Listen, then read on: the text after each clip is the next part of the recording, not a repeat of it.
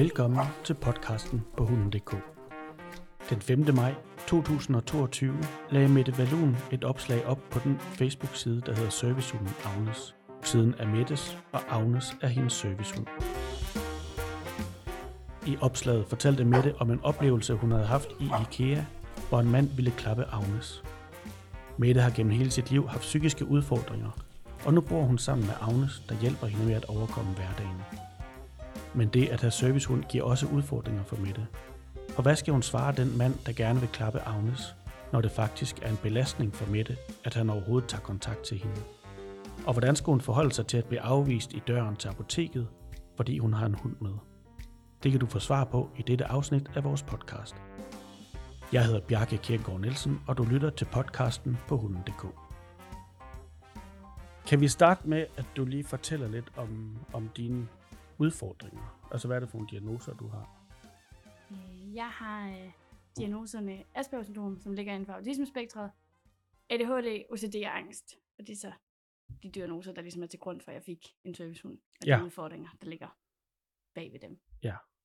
Kan du fortælle, hvordan fandt du ud af, at du havde de her udfordringer? Altså det, det var meget mine forældre, fordi jeg var heldig, øh, og det tænker man jo ikke, når man får en diagnose som 11-årig. Øh, men rigtig mange kvinder får den ved 30 plus, øh, og mine forældre kunne godt se, at det her det er ikke et almindeligt barn. Så de kunne godt se, okay, vi skal prøve at se, om vi kan få en udredning i gang, fordi det her, det var ikke... øh, Og det var ikke nemt for mine forældre, fordi jeg lignede jo et almindeligt barn for Mm. mange andre, fordi jeg var god til at maskere, og ligesom bare lade som om, de kører bare. Og det gjorde det ikke. Øhm, altså det var meget sådan, at skolen kunne ikke se det, fordi at jeg holdt alt inde i skolen, og så kom det ligesom, når jeg kom hjem eller kom ud i bilen, så væltede alt. Mm. Så mine forældre kæmpede rigtig meget for en udredning, og da jeg så var 11, så fik jeg autismediagnosen. Ja. Øhm, de kunne ikke placere mig hvor på autismespektret på det tidspunkt, fordi at det var så atypisk, at unge piger fik den. Mm. Øh, men når man havde en retardering, så var det nemmere, fordi så kunne man bedre se det, men det har jeg overhovedet ikke. Og lige pludselig kunne vi se, okay, den, den ligger oppe i Asperger-delen, og så fik jeg den diagnose. Øhm, og så, hvad vi ikke vidste, det var, at vi anede jo intet om det på det tidspunkt, så vi tænkte jo ikke over, at de begyndte på noget medicinering eller noget som helst, så vi tænkte ikke over det. Øhm, og øh, det fungerede overhovedet ikke, og efter nogle år, så siger vi ligesom, mm, det virker altså ikke som en ren autisme, så vi spurgte om omkring en udredning for ADHD. Mm. Og det var egentlig skrevet i min journal i tre år forinden. Og Okay. det var derfor, de havde forsøgt at medicinere for ADHD. Mm. Men det havde vi ikke helt forstået, for vi havde kun fået autismediagnosen sådan rent faktisk at vide. Mm. Øh, men de har nok tænkt, at hvis vi medicinerer, så ved de godt, der er noget andet. Fordi man kan ikke medicinere autismen. Mm. Øh, men på det tidspunkt, der kunne man ikke rigtig få en autisme og ADHD samtidig. Det var sådan to diagnoser, der ikke kunne, kunne Okay. ligesom gå i. Men, men i dag, der er det jo stort set os alle sammen, der har et overlap. Der er i hvert fald mange af os, der har. Ja. Øh, det er ikke alle, men, men der er rigtig mange, der har det her overlap. Øh, og der fik jeg så min ADHD-diagnose som 14-årig, lige inden jeg startede på efterskole. For jeg kan huske, at jeg startede op på medicin, lige inden jeg startede på efterskole. Mm. Øh, og var så medicineret i 8 år for det. Øh, og så fik jeg min OCD-diagnose som 17-årig, og angst, den har bare altid ligget der, som sådan en ulmende. Og det er typisk for en udiagnostiseret eller generelt diagnostiseret, at man har noget. Altså, jeg plejer til det kalde autisme plus nu, for jeg kender næsten ikke nogen, der har en ren autisme uden en eller anden udfordring i form af depression eller andet. Mm. Og min, det blev så angst OCD, mm. Mm. jeg fik oveni. Og hvordan viste det sig, de her, altså, der er selvfølgelig mange forskellige diagnoser, men hvordan, hvordan kom det til udtryk? Altså min autisme og ADHD, den er svært skildret. Altså, sådan, Mm. altså jeg ved jo godt, at det ikke er min autisme, der får de her enorme øh, temperamentsudbrud, fordi mm. det er klart den typiske ADHD'er, men det her med, at jeg havde enormt svært ved at være i de her sociale sammenhænge. Altså jeg, jeg tror, at det eksempel, jeg selv kan huske rigtig tydeligt, det var, at jeg glædede mig enormt meget til min 10 fødselsdag. Mm. Men da det så kom til stykket, så kunne jeg slet ikke overskue så jeg sad under et bord hele fødselsdagen, mens alle mine veninder, de rendte rundt og holdt fødselsdag for mig Okay. og jeg kunne slet ikke overskue at rumme alle mennesker. Øhm, og så kunne mine forældre også godt se, at jeg var ikke et helt normalt temperament. Altså mm. jeg havde et øh, meget stort temperament på nogle ting, som de også tænkte, hvorfor reagerer du på det? Mm. Altså, og det kan vi jo stadigvæk se i dag, at jeg reagerer på nogle ting, hvor andre måske tænker, hold op, hvorfor vælter det dig? Øh, og Mm. det kan være en så simpel ting som, at min mor sætter et nyt billede op, hvor jeg, altså hvis det er oppe i sommerhuset, at hun ligesom sætter et nyt billede op, som jeg ikke kan rumme af dig, så Mm. mm. kan jeg vælte over det, selvom man egentlig bare tænker, jamen, hvad er det, der gør forskel? Men for mig ændrer det hele udtrykket Ja. af et rum, og det vil sige, så vælter det fuldstændig, at jeg skal sådan lige pludselig forholde mig til det, og at jeg ikke ligesom er langsomt forberedt, at nu stiller vi billedet, og nu kigger du på det, kan du have det, jeg har, og ligesom stille og roligt vender mig til det. Mm. Øh, og det gør jeg faktisk også derhjemme nu. Jeg har ikke fået billeder op, selvom jeg har boet hjemme, eller boet ude i øh, to år. Okay. Fordi jeg kan ikke overskue forandringen. Nej. Det er fint hvide væg, og jeg kan ikke overskue forandringen. er, er det autisme-delen, der gør det? Det tror jeg sige- ja, er ja. den der forudsigelighed. Jeg har en ekstrem behov for forudsigelighed. Ja. Øhm, så det her med lige at være startet på mit arbejde, hvor det er enormt uforudsigeligt, fordi som guide har man ikke den der forudsigelighed, der hedder, det er de samme mennesker, der møder op hver gang. Mm. Øhm, men samtidig så er det mit enormt store drømmejob, så det er jo også enormt fedt at få lov, fordi min ADHD får lov at komme ud og opleve nye mennesker, og komme ud blandt nye mennesker, og så må min autisme lige tage den lidt med ro. Kan du hurtigt lige fortælle om det job, du, du har fået? Jeg er blevet guide herude, historisk guide ude på Vestkysten, Ja. ja. hvor jeg skal rundvis i bunker og i Ringkøbing og i øh, Hvidsande som, Mm. som guide, øhm, hvor jeg simpelthen, altså folk, altså det er, øh, man kan faktisk bare booke ture, mm. Og så øh, kommer man på sådan en guided tur rundt, hvor man ser en Ringkøbing i 2. verdenskrig, eller hele Hovvig-fæstningen, eller Hvidsande sluse vandring. Ja. Så det er egentlig sådan en, øh, et, et, jeg er enormt historieinteresseret, og det er historie, der ligesom er min drivkraft og min særinteresse, fordi man har typisk en særinteresse som autist, mm. og min, det er helt klart historie og 2. verdenskrig, Mm. Øh, på et plan, der ikke er helt øh, ligesom alle andre. øhm, så, så for mig at få sådan en job, hvor jeg bare skal gå rundt og fortælle om min særinteresse, det er jo, det er jo mega fedt. Ja. Og så kan du godt lægge lidt beslag på det her sociale, øh, altså når, du- når du er ude blandt andre mennesker der. Ja, altså også fordi, når jeg er guide, så er det mig, der styrer det. Jeg Ja. ved præcis, hvad der skal... Sådan, altså, okay, jeg ved jo aldrig helt præcis, hvad der skal ske, Mhm. mm-hmm. men jeg har en, en idé om, det er det her, der bliver sagt, det er det her, der sker, det er her, vi skal være, og altså den her forudsigelighed, der egentlig ligger i de her punkter, og ligesom når jeg er ude og holde foredrag, så ved jeg også, når jeg når til det her slideshow, jamen, så er det det her og sådan noget, og jeg kan mærke, at jeg bliver enormt høj af at være ude. Jeg bliver også enormt træt, Mm. men jeg har også, altså jeg er nok lidt atypisk autist, for jeg elsker at være blandt mennesker, og elsker at være ude i sociale sammenhæng, Mm. hvor man jo rigtig typisk tænker, om autister det er sådan nogle små introverte nørder, der sidder Mm. over i hjørnet, og vil helst ikke være sammen med mennesker. Hvor jeg egentlig er enormt udadvendt og enormt egentlig ekstrovert. Men så har jeg så lige min autisme, der gør, at jeg har bare brug for pauser. Og det gør også, at jeg arbejder kun to gange om ugen, fordi ja. Jeg skal ikke ud og have fuld tid. Det kan jeg ikke.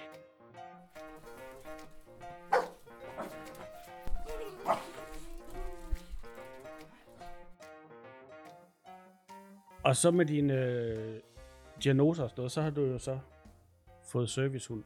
Ja. Det er nummer to, det her, ikke? Jo. Ja. Og det var fordi, den første var ikke et match alligevel. Nej. Så jeg måtte skifte. Ja, og hvordan kom du dertil, at du fik en servicehund?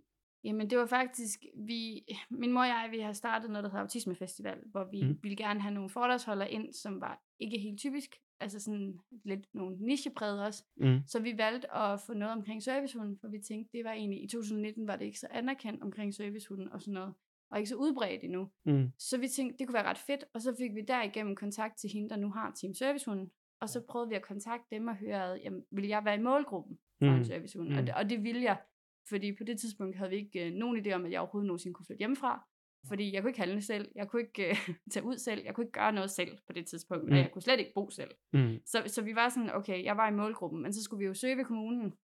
Det er jo altid en spændende proces.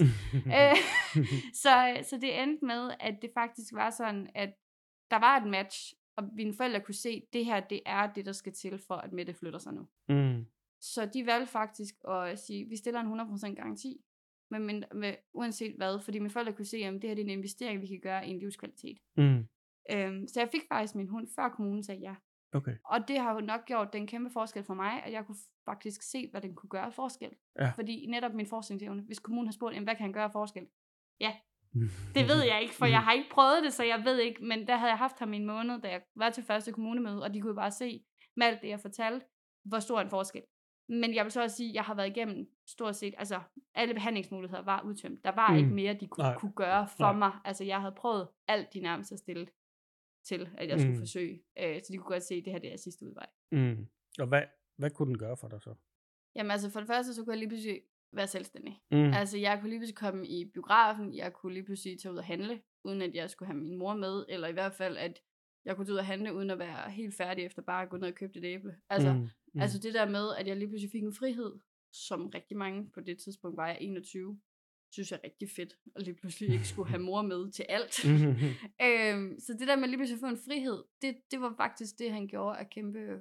Altså, på det tidspunkt havde jeg en handhund, og nu har jeg Agnes. Mm. Øhm, men, men Rasmus, han gav mig lige pludselig, hold op, nu kan jeg tænke selv. Og det gav lige pludselig også den der, hold op, jeg kan flytte hjemmefra. Ja. Øh, fordi det havde vi slet ikke troet. Nej. Og lige pludselig så kunne jeg bare flytte selv, fordi jeg havde ham med til, og ligesom, fordi, at, hvor folk de siger, "Jamen, kan det så ikke bare være en almindelig familiehund, eller et eller andet, og jeg har sådan, nej, fordi den skal kunne komme med mig, og det kan en familiehund ikke. Den kan Mm. man ikke lige tage med ned i brusen, og så Nej. tage den med. Øhm, og den skærmer enormt meget, når jeg er ude at handle, og gør faktisk også, at det bliver synligt. Fordi når man har et usynligt handicap, så kan folk ikke se, hvorfor er det så svært for dig at stå i kø? Hvorfor er det så svært for dig at få betalt? Hvorfor er det så svært for dig ikke bare lige at få pakket dine varer sammen? Hvorfor Mm. tager det så lang tid? Men når man har en servicehund med, så indikerer man også, jamen det er ikke fordi jeg er doven, eller fordi jeg ikke gider, men, men jeg kan faktisk ikke. Så den Mm. laver også en, egentlig en synlighed. Og det ved jeg, der er rigtig mange servicehundebrugere, der er træt af. Men jeg synes, det er enormt fedt, at lidt ligesom en kørestol, at man kan se, der er noget. Ja, ja. Øhm, også det der med, altså jeg kunne lige pludselig, altså det der med at føle, at jeg kunne være et ung menneske, ligesom alle andre, Mm. det tror jeg var faktisk den største sådan, åbenbaring, jeg fik, da jeg fik service.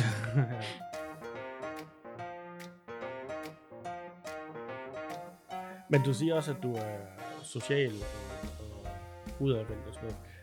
Øhm, var du ikke det før? Eller, jo, jeg ville rigtig gerne. Jeg Ja. kunne bare ikke. Nej, okay. Jeg kunne simpelthen ikke komme ud i alle de der sammenhænge Mm. og være sammen med mennesker og sådan noget. Og det var også enormt hårdt, fordi da jeg gik over og fik Agnes, der var hun jo kun 8 uger. Mhm. Og der kunne jeg jo ligesom ikke slæve hende med til alt muligt. Nej. Øhm, men på det tidspunkt var jeg faktisk i et rigtig godt socialt netværk i form af mit politiske øh, Mm. aktivitet. Og øh, de var sådan, vi, vi, du skal blive ved med at komme, og så må vi få det lavet, så du kan blive ved med at komme her. Mm. Øhm, så i det hele år, hvor Agnes ikke var certificeret og klar oven i bøtten til at kunne komme med til sådan nogle ting, Mm. så hjalp de mig ufattelig meget til at kunne stadigvæk komme med til møder og arrangementer, og, og sådan ligesom, så de ligesom lavede den der egentlig hundeafskærmning Ja. bare som mennesker. Så, Ja, ja, okay. så jeg stadigvæk kunne komme med, uden at min mor skulle til at melde sig ind også. Og så gik de ligesom ind og sagde, okay, det, det skal vi kunne finde ud af det her. Men hvordan er det? Altså hun skærmer nu, Ja, så, så, så du har lidt øh, person, eller sådan, ja altså for eksempel, hvis der er to kasser, mm. så Mhm. har folk det med at gå, nogle gange gå imellem. Altså hvis man står i kø ved to køer ved siden af hinanden, så har folk nogle gange, hvis de ikke har nogen varer, så går de bare imellem. mm, Og det er der, hvor Agnes hun står midt i. Og så kan okay. man ikke komme igennem.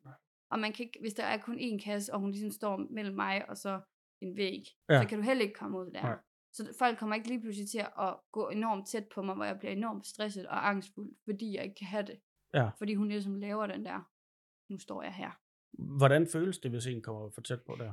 Jeg bliver, altså, det, det giver egentlig, altså jeg, det, det, jeg er enormt sansudfordret. Mm. Så det der med, at folk kommer tæt på, og lige pludselig er der en lugt, der er anderledes, eller en fornemmelse, eller en person rører ved mig, altså Mm. uden lige at tænke over, at de lige rammer en skulder, eller et eller andet. Men den der sensoriske lige pludselig at blive bombarderet, Ja.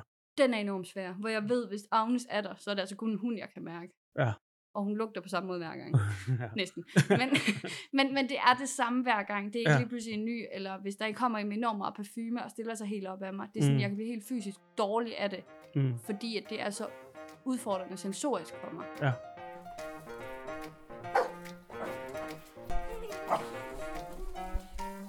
Og der er også udfordringer ved at have en servicehund, når man sådan skal ud og handle og sådan noget. Det er der. Ja. Og man kan også blive afvist. Ja. Øh, jeg er...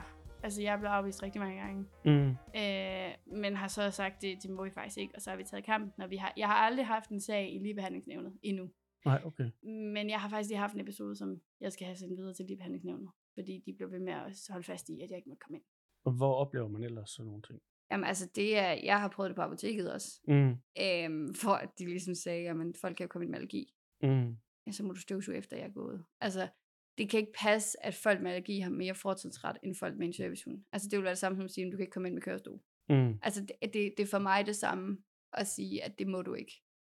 Øhm, så, så for mig handler det også om, at folk de kender ikke, at de faktisk bryder loven på en eller anden plan. Fordi mm. Mm.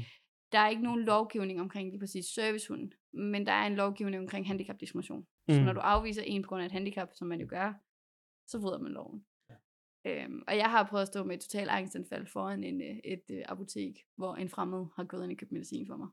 Fordi jeg ikke selv måtte komme derind, og så har vi så taget dialog med apoteket efterfølgende, og har så måtte komme ind, fordi det var sket en fejl, at medarbejderen ikke var oplyst. Mm. Mm-hmm. Er det manglende oplysning, der gør det? Det tror jeg. Ja.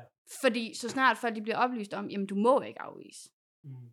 De fleste. Nogle mennesker er svære at komme ind til. Men, men som regel, øhm, og det er jo også derfor, det er så tankevækkende, hvor mange sager, der faktisk ligger i ligebehandlingsnævnet, Mm. omkring afvisning af servicehund.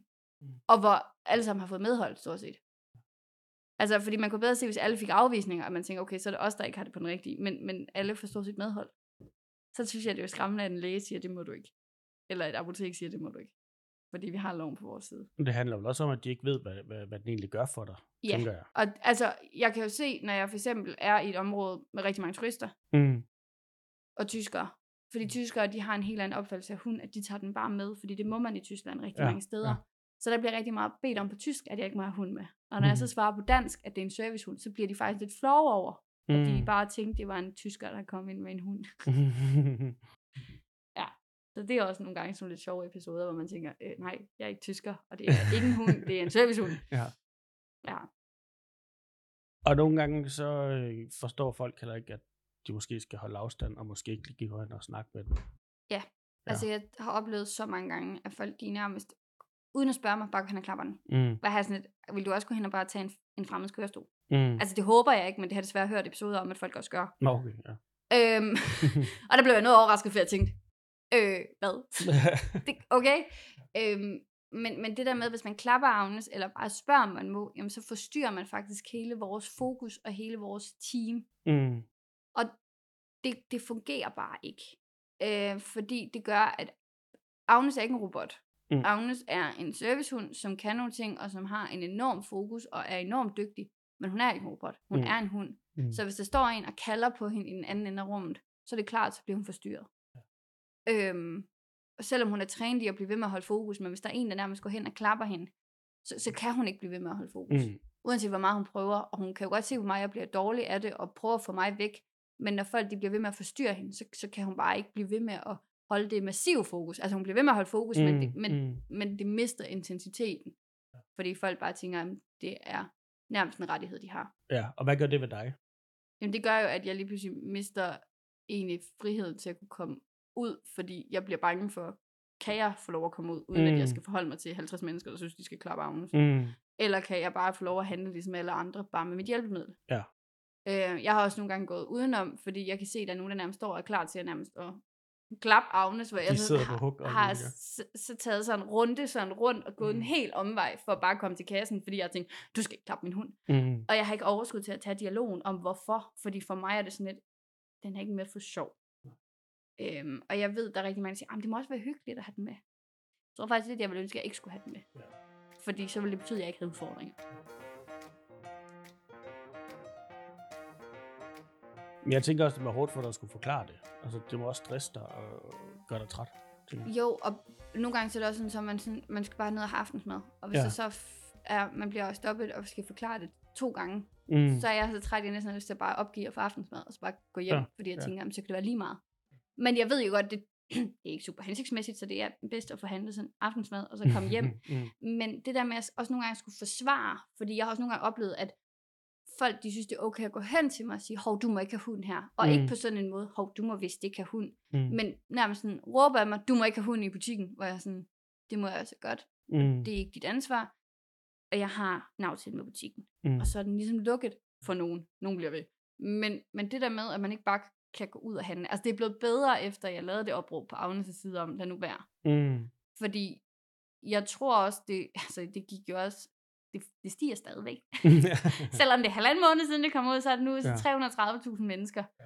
Og det er jo også mange mennesker, der lige pludselig får et indblik i, okay, hvad er det her? mm. Hvad er det egentlig, man gør ved et menneske ved at, ved at klappe en servicehund? Altså, fordi folk, de sådan lidt, am, folk spørger jo bare venligt. Ja, ja, men din venlighed er jo egentlig et enormt stressmoment for mig. Har du, ja, du må også få mange reaktioner på det opslag. Æ, ja, og den bliver ved med at blive delt, og jeg sidder nogle gange og tænker, hvordan kan det blive ved? Altså, Mm. jeg troede, den var æbbet ud. Altså, den stiger jo slet ikke, som den gjorde i starten. Ah, nej. men, men den bliver ved med at stille og roligt at blive delt, og så er der lige en, der deler den, og så er det lige, og så kan jeg se nogle gange, så den lige blevet delt i sådan en anden større Facebook-gruppe, for så stiger den lige lidt mere, og sådan, mm. hvor jeg sådan tænker, hold op, det er et emne, jeg har ramt, som folk virkelig kan sætte sig ind i. Det er vigtigt, at vi får delt, og Mm. får, får, får bredt budskab, fordi jeg tror nemt, det handler om manglen på viden. Altså, fordi det kan jeg jo se, at når man først begynder at forklare en butiksindehaver eller et eller andet om, jamen, jeg har det her ID-kort, og der står, den er godkendt. Mm. I får ikke bøder af det. Fordi jeg kan godt forstå, at man som butiksindehaver eller restauratør tænker, jeg skal ikke risikere at få 10.000 kroner i bøde, fordi. Mm. der, her, der er en hund herinde. Men det gør de ikke. Mm. Nej. Men jeg kan godt følge nervøsiteten fra en butiksindehaver, at man lige umiddelbart tænker, åh oh, nej, kan der ske noget med min butik så? Ja, ja, for det handler jo ikke om ondskab. Det handler ikke om, at de på det, der er ikke nogen, der vil dig noget ondt. Nej, det, det tror jeg ikke. Det er ikke mit umiddelbare tanke på verden, at folk vil mig det ondt. Nej, lige præcis.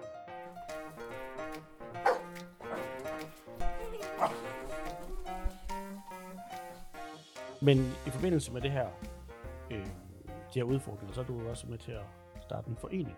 Ja. Kan du fortælle lidt om, hvad det er for en forening? Det er, at vi ligesom kunne se, at der skal være en ensrettighed om vores rettigheder. Mm. Øhm, fordi lige nu er det sådan lidt en gråzone hele tiden, Mm. og Fødevarestyrelsen skriver egentlig, at man godt, at det er op til den enkelte caféejer, eller restauratør, eller andet. Men ifølge handicap, øh, hvad hedder det, den handi- loven om handicapdiskrimination, der kom i 2018, Mm. så må man ikke afvise en handicap på, øh, sådan, altså sådan diskriminere en handicappet. Mm. Og det gør man, hvis man afviser. Mm. Øhm, så det der med at få noget ens rettigheder, noget ens lovgivning på feltet, til ligesom at sige, hvad er det egentlig, vores regler er, og i stedet for det hele tiden er sådan en gråzone, vi skal bevæge os i, og sådan skal forsvare og forklare, at så er det nemmere, hvis der ligger en ens rettighed, som ligesom siger, det er det her, vores le- regler er, Mm. og det er sådan, det er. Øhm, men også det her med at få synliggjort til andre mennesker, at der for eksempel er sådan nogle, vi vil rigtig gerne have lavet nogle adgangsmærker, som så egentlig ikke er adgangsmærker, men er velkommenmærker, fordi Mm. man har adgang alle steder, men et velkommen, her er servicehund velkommen. Så ved vi, okay, hvis vi handler i den her butik, der står decideret servicehund er velkommen. Så der ved vi, der skal vi ikke tage en diskussion med en medarbejder. Mm. Så det der med også at få skabt synlighed omkring, jamen her er vi faktisk totalt åbne for det. Øhm, og det er jo så det, vi håber at få udbredt til de store butikker også, og butikskæder. Men, men også det her med at få skabt enhed omkring servicehund. Fordi vi har, ved ikke hvor mange forskellige farver veste, alt efter hvilken forening Mm, mm. du er fra. mm. Og det er heller ikke super optimalt, fordi hvis du så lærer, okay, når jeg ser en servicehund med rød vest, så er det en servicehund. Mm. Men så kommer en fra en anden forening med en blå vest. Og så tænker man, "Jamen, så er det jo ikke en servicehund, for den har jeg jo lært af rød vest. Ja. At så skaber vi også noget usikkerhed blandt mennesker, mm. Mm. og ligesom skaber en utryghed i, hvad er det så? Hvad er en servicehund, og hvornår? Øhm, og så savner vi også lidt noget ensartethed i forhold til, hvad en servicehund skal kunne. Fordi der er jo nogen, der har, altså selvfølgelig skal det ikke være sådan, at, at alle servicehunde skal kunne det samme. Mm. Mm. Fordi jeg har jo brug for noget andet end en med epilepsi. Altså det er, jo, det er jo grundlæggende. Men at en servicehund kan noget grundlæggende, at den har en basal, det her det skal en servicehund kunne. Mm. Netop for, at det ikke bliver sådan noget med, når man, hvis man ser en servicehund, der sådan, måske ikke er helt op til, hvad de fleste standard er, at man så ikke tænker, nå, så kan min lille, lille hund også godt blive servicehund, fordi det er jo ikke en super veltrænet hund. Mm. Men at man ligesom siger, at de skal kunne nogle ting, for at kunne blive en servicehund. Øhm, fordi jo, selvfølgelig kan alle servicehunde få et udfald. Det er klart, det er Mm, hunden. Det, mm. det er ikke små robotter, vi har med at gøre. Men jo mere veltrænet de er, jo større chance er der for, at de ikke får udfald. Og jo ældre de er, når de er certificeret. Altså, fordi jeg synes jo også, at Agnes var enormt ung, da hun blev certificeret. Hun var kun 11 måneder. Mm. Og jeg kan jo først se, at hendes rigtige ro kommer nu her, hvor hun bliver snart to. Fordi en 11 måneders hund er ikke helt mentalt klar til altid at tage en servicehundopgave, og har større chance for udfald. Ja. Og det kunne jeg jo se, da Agnes kun var halvandet år. Der var der jo større udfald end nu, hvor hun jo er meget mere perfekt. Som regel.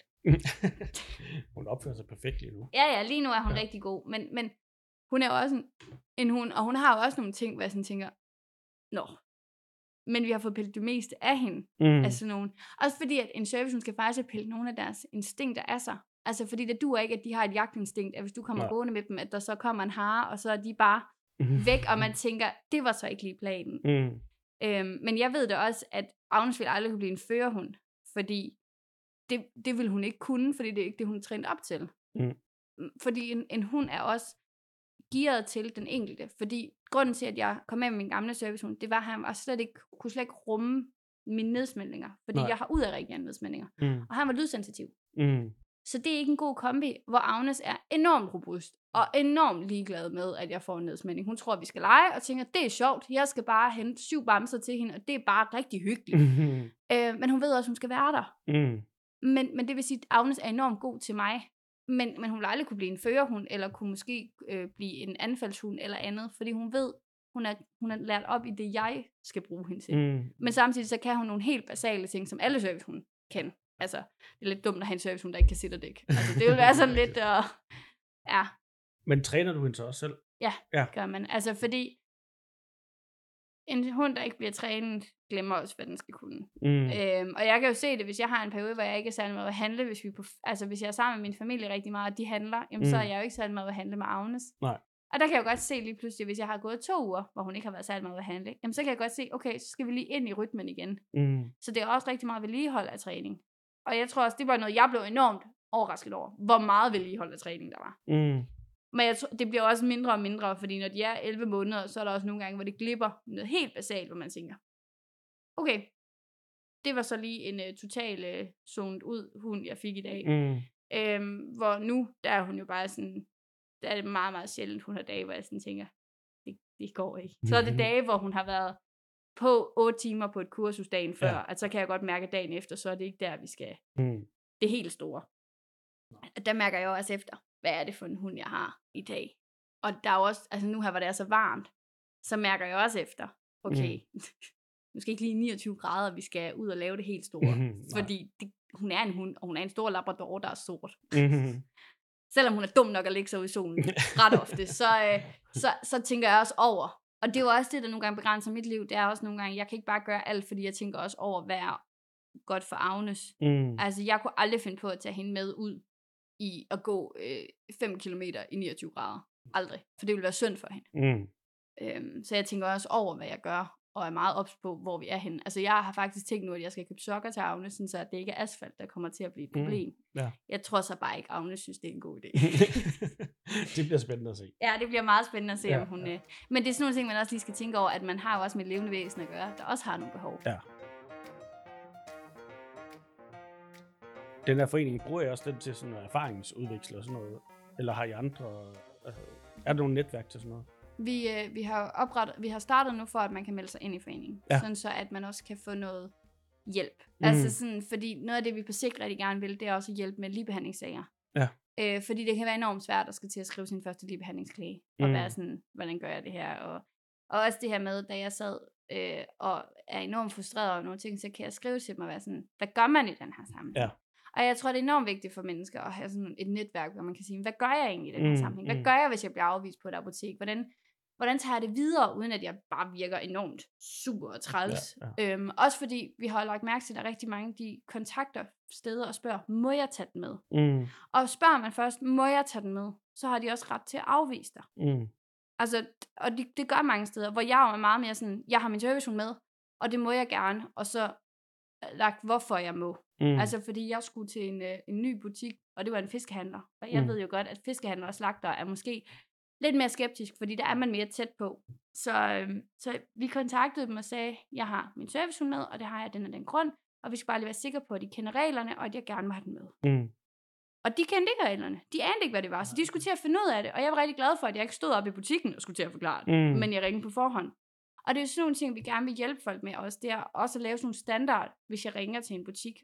Hvad kan jeg sige? Mm. Så man ikke altid skal sådan tænke, åh, oh, nu skal jeg prøve at forklare og forsvare og, og tænke rigtig meget. Øhm, så vi, og vi prøver også at bruge rigtig meget forening til at vidensdele, til at Ja. vise, jamen, det er en servicehund, og servicehund findes i mange størrelser. Mm. Altså jeg tror, i vores bestyrelse, der har vi alt fra en 3 kilos til en 35 kilos hund. Mhm, Altså det er jo ja. et vidt begreb med en ja. servicehund. ja. Også det der med, at der er rigtig mange, der siger, altså jeg har jo det, man kalder en standard servicehund. Det er en labrador, Mm.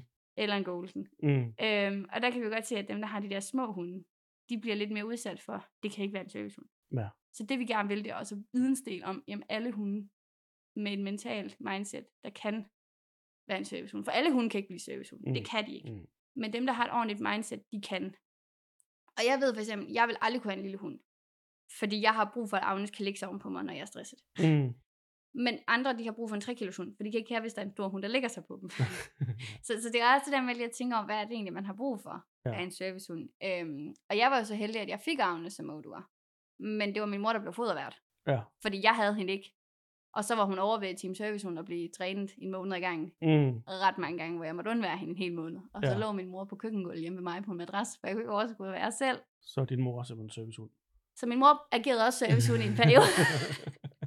øhm, og det er jo også noget, der er dybt frustrerende at sidde der sådan 22 år, at ens Ja. mor skal sove hjemme ved en, fordi man ikke kan selv. Ja. Men jeg kunne bare ikke. Mm. Men Agnes skulle over til Team Servicehund en gang imellem, mm. fordi det er jo ikke sådan, at du bare kan få en servicehund og så selv træne den, så skal du gå over i selvtræning. Og det, Mm. det ville vi ikke. Så. Nej. vi havde Team Servicehund på, og så blev min mor fodervært. Mm. Og min mor har rigtig meget erfaring med hundetræning. Så det var ikke sådan, at det bare var sådan, øh, vi havde egentlig ikke noget om hund. Min mor har haft hund altid, og har virkelig Ja. trænet rigtig meget hund. Så, Ja. så hun, hun vidste også nogenlunde, hvad hun gik ind til. Men hun vidste ikke, hvor meget arbejde der faktisk ikke at træne en servicehund. Nej. Fordi det er noget helt andet, end at træne en jagthund, som er det, hun har gjort tidligere. Ja, okay. Ja. Men hun havde alt det grundlæggende viden om, hvad en hund er. Det var ikke bare sådan noget, vi har aldrig haft hund før. Værsgo. Mm. så tror jeg ikke lige, vi har sagt ja. Nej. Øhm, så jeg var heldig, at jeg kunne bonde med Agnes fra hun var 8 uger. Øhm, fordi min mor kunne få lov at blive fodervært. Ja. Så Agnes er en særlig person i dit liv, kan man sige. Agnes er altafgørende for min livskvalitet, og jeg kan jo også se, når Agnes ikke har det godt, så bliver jeg jo også sådan, uh, hvad nu? Og, Ja. Så jeg er jo altid nervøs for, at der sker Agnes noget, fordi så ved jeg godt, hvad der også sker med mig, at så kommer mit liv til at stå på standby. Og det er jo også derfor, at den servicehund er steriliseret. Det er fordi, hvis, den, hvis Agnes var i løbetid tre uger to gange om året, så vil jeg Mhm. være halvanden måned om året, hvor jeg ikke kan leve mit liv og skal stille mit liv på pause. Mm. Øhm, og Agnes vil jo også ændre sig i den periode, hun er i løbetid. Så, hun, så, det, så det er faktisk et krav for Team Servicehund, at de er steriliseret. Det er ikke alle steder, der siger, at de skal være steriliseret, men det siger Team Servicehund, at det vil de gerne have.